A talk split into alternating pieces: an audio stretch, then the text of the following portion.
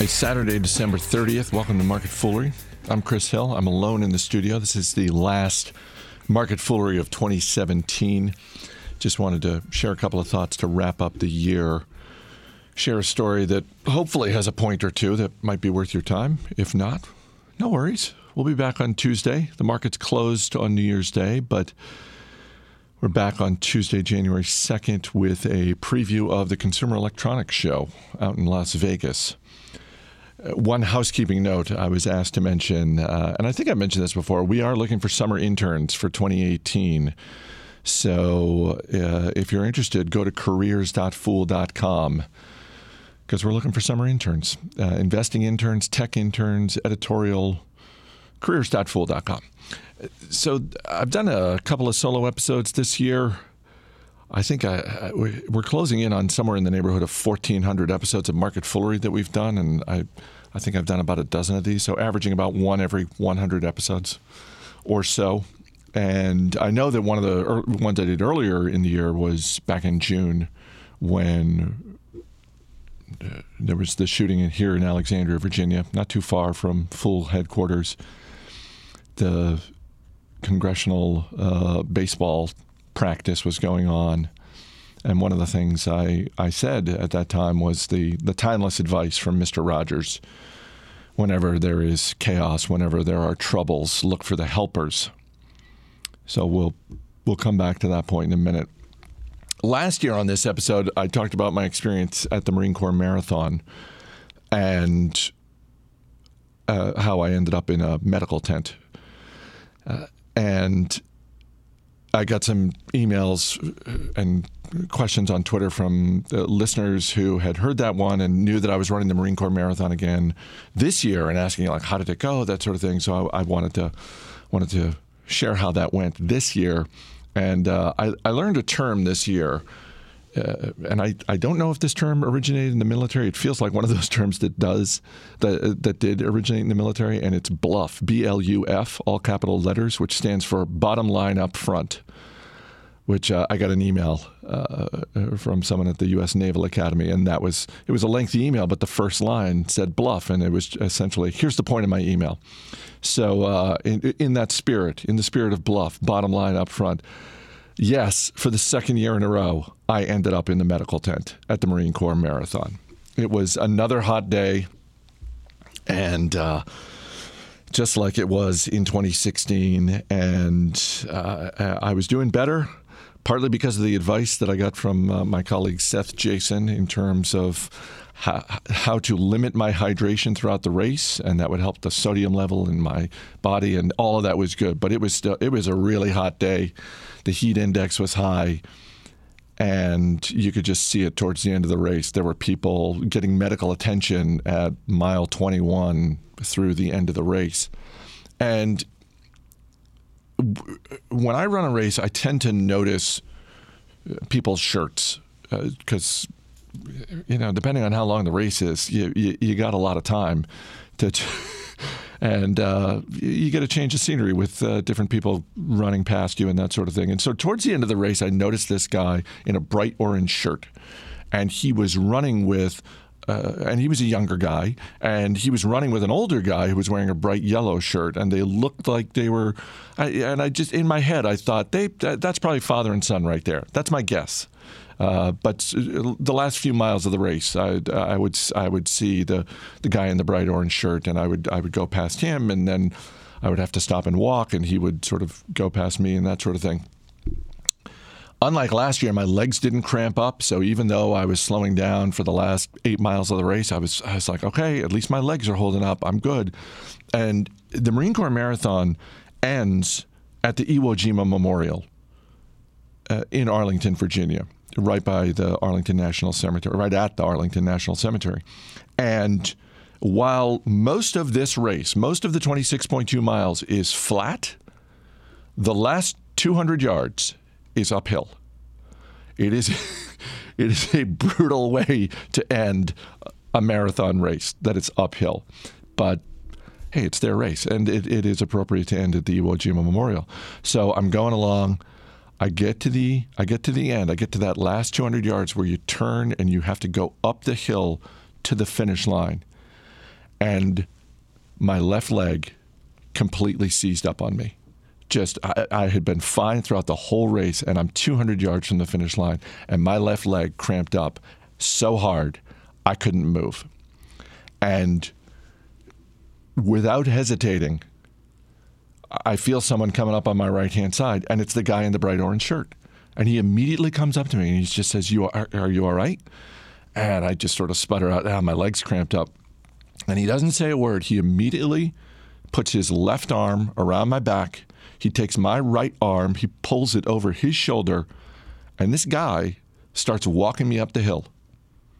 And very soon, and I look horrible, by the way, at this point, and I'm being helped up the hill by this guy. And a Marine comes from the side of the road, and she's waving to another Marine across the street and indicating to me, hey, this guy's in trouble. Let's take this guy to a medical tent.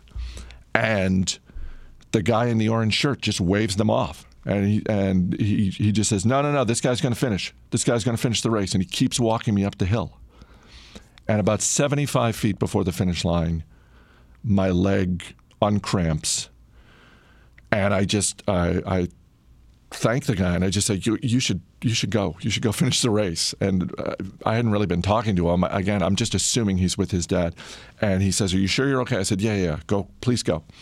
And so off he goes. And he and the guy in the yellow shirt, they go ahead of me. They cross the finish line. And then that guy disappears. And I never got his name.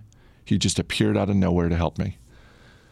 And that's when I learned the corollary to Mr. Rogers' timeless advice of look for the helpers, which is that sometimes, if you're really lucky, the helpers find you. And when that happens, take their help. Just take their help. I get over the finish line, and a few minutes later, I'm in the medical tent, just feeling terrible and lying on a cot, and the medical tent is jammed. It's a big tent. It's a huge rectangular tent, and I'm sort of right near the opening, lying on a cot. They give me some ice and some Gatorade, and there are all these medical volunteers. There's a young woman who's a third-year medical student from Temple University. I'm chatting with her a little bit, and but I'm just in a really bad way, and a nurse comes over and takes my pulse, and she says, okay, it's 108 over 80. That's low, but I knew from talking to my colleague Seth Jason that after you run a race, that's not unusual that your pulse would be low. A nurse comes back maybe 15 minutes later, takes my pulse again, 90 over 74. Like, okay, all right, that's fine. 15, 20 minutes later, comes back a third time, takes my pulse again, and she says, it's 82 over 60. And I just said, I'm not a doctor, but that seems like a trend that's going in the wrong direction. And she calls a doctor over to sort of ask me some questions, see how I'm doing. And I said to him, I said, do you want to test my blood? Because last year I was in the medical tent. They tested my blood. My sodium levels were low. They immediately got me an IV. And I wasn't in great shape, but I know that the IV helped tremendously. And he says, no, you don't. I don't need to test your blood. Your sodium level isn't low. And I if you can picture this, I'm lying on a cot. He's standing over me, and I'm trying to be, I'm trying to be polite. I'm also mindful of the fact that of the two of us, he's the one who went to medical school. And I just said, well, how do you know my sodium level isn't low? And he said, well, if your sodium level was low, you'd be incoherent. You wouldn't be making any sense. You'd be babbling. And they had asked me a bunch of questions just to sort of get a sense of what my mental state of being was. And he said, no, you're fine. And I said, oh, well, last year I was perfectly coherent and making sense. And they tested my blood and saw that my sodium level was low, and then they gave me an IV. And at that point, the doc just sort of, looked at the ground for a second and sort of took a deep breath. And then he looked me in the eye and he said, I can't give you a blood test. We're all out of cartridges. And that's when I sort of propped myself up on my cot and looked around at the rest of the medical tent. It was the first time that I had sort of gotten out of how I was feeling and started to look around at the rest of the tent. And that's when I saw that there were people in there who looked so much worse than I did. There were people who were unconscious. There were people in obvious physical pain. There were people who, you know, had IVs coming out of their arms, that sort of thing. It reminded me of the classic television show MASH, where there would always be a scene in MASH where, you know, it was just set during the Korean War, and it's a medical unit, and American doctors, casualties would come in, and they would quickly triage who needs to go into surgery immediately, and there would always be a soldier who would just say, you know, I'm hurt pretty bad, and the doc would just sort of say, hey, you're conscious. You're conscious. These other people, they're bleeding out, that sort of thing. And the doc didn't say that to me, which he very well could have. He could have said, hey, look, man, I know you're not feeling great, but you're better off than a lot of people. But I could just sort of see for the first time looking around at other people, oh, right. Yeah, I don't feel good physically. And it was going to be hours before I actually did feel good physically or even somewhat normal. But I was so much better off than a lot of the other people in the medical tent, which brings me to point number two, which is it's so easy in our busy lives and also in our finances to just sort of focus on our own situation, which at various points in time is not always great. And sometimes that's about a single stock that you own that goes south, or just maybe you're going through a rough patch financially. But in those moments, if you have the strength to lift your head up and look around, chances are you're going to see people off who are worse than you. And that perspective can be helpful. It was certainly helpful for me in the medical tent. I don't know if I'm doing it next year. I don't know. I've gotten that question too. I know that certainly the first few days after the marathon, I thought, boy, I've run two marathons in my life, and I'm 2 for 2 on medical tents. Maybe this isn't my thing, but we'll see how that goes. Like I said, we're going to be back next week. We're off Monday for the New Year's Day holiday. I can't believe I'm saying this. We're going to be starting our 8th year of market foolery. We started doing this in January of 2011, and when we started it, we had been doing Motley Fool Money for a couple of years, and we thought, let's see if we can do a daily podcast. Let's just try this for a couple of weeks, see how it goes, see if people like it, see if people listen, and see if we're any good at it. And here we are. We're about to start year number 8, so it's kind of mind-blowing. I got to wrap up with a few thank yous. First, to Tom and David Gardner, who started The Motley Fool and set the tone for everything we do here. And it is their leadership that has been one of the great constants at our company history, which is, gosh, what is it, 25 years? Yeah, 93. Yeah, 2018, 25 years for The Motley Fool. I have to thank the analysts. I say this every once in a while, but it's really worth reiterating that the analysts who come into this studio are not paid to come into this studio. They're paid to analyze stocks. It's only because I browbeat them. I don't browbeat all of them. Really just Ron Gross. Really, it's just when I stand over Ron Gross and say, come on, man, I need you to come in the studio. But they are very generous with their time. And I so appreciate them coming in here and sharing their perspective.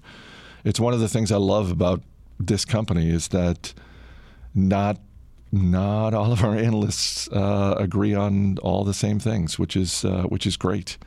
That's where the Motley part comes in. The man behind the glass is producer Dan Boyd, and he makes everything work.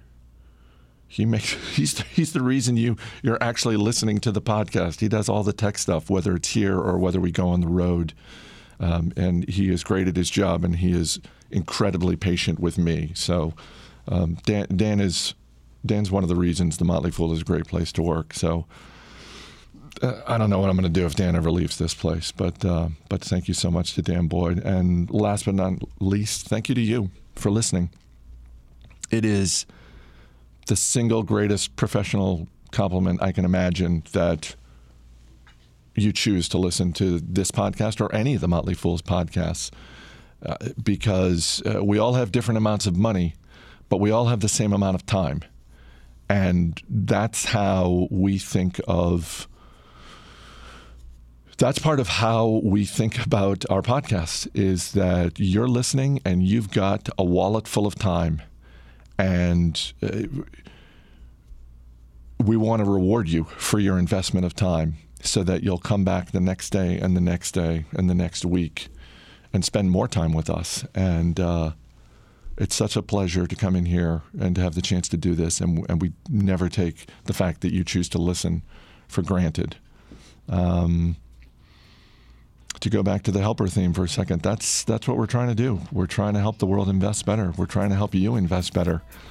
And we so appreciate your taking the time to listen. Tomorrow is New Year's Eve. As my father used to say, it is the night that the amateur drunks are out. So please be careful. Have a good time, but please be careful. Please be safe. Thank you for listening, and we'll see you in 2018.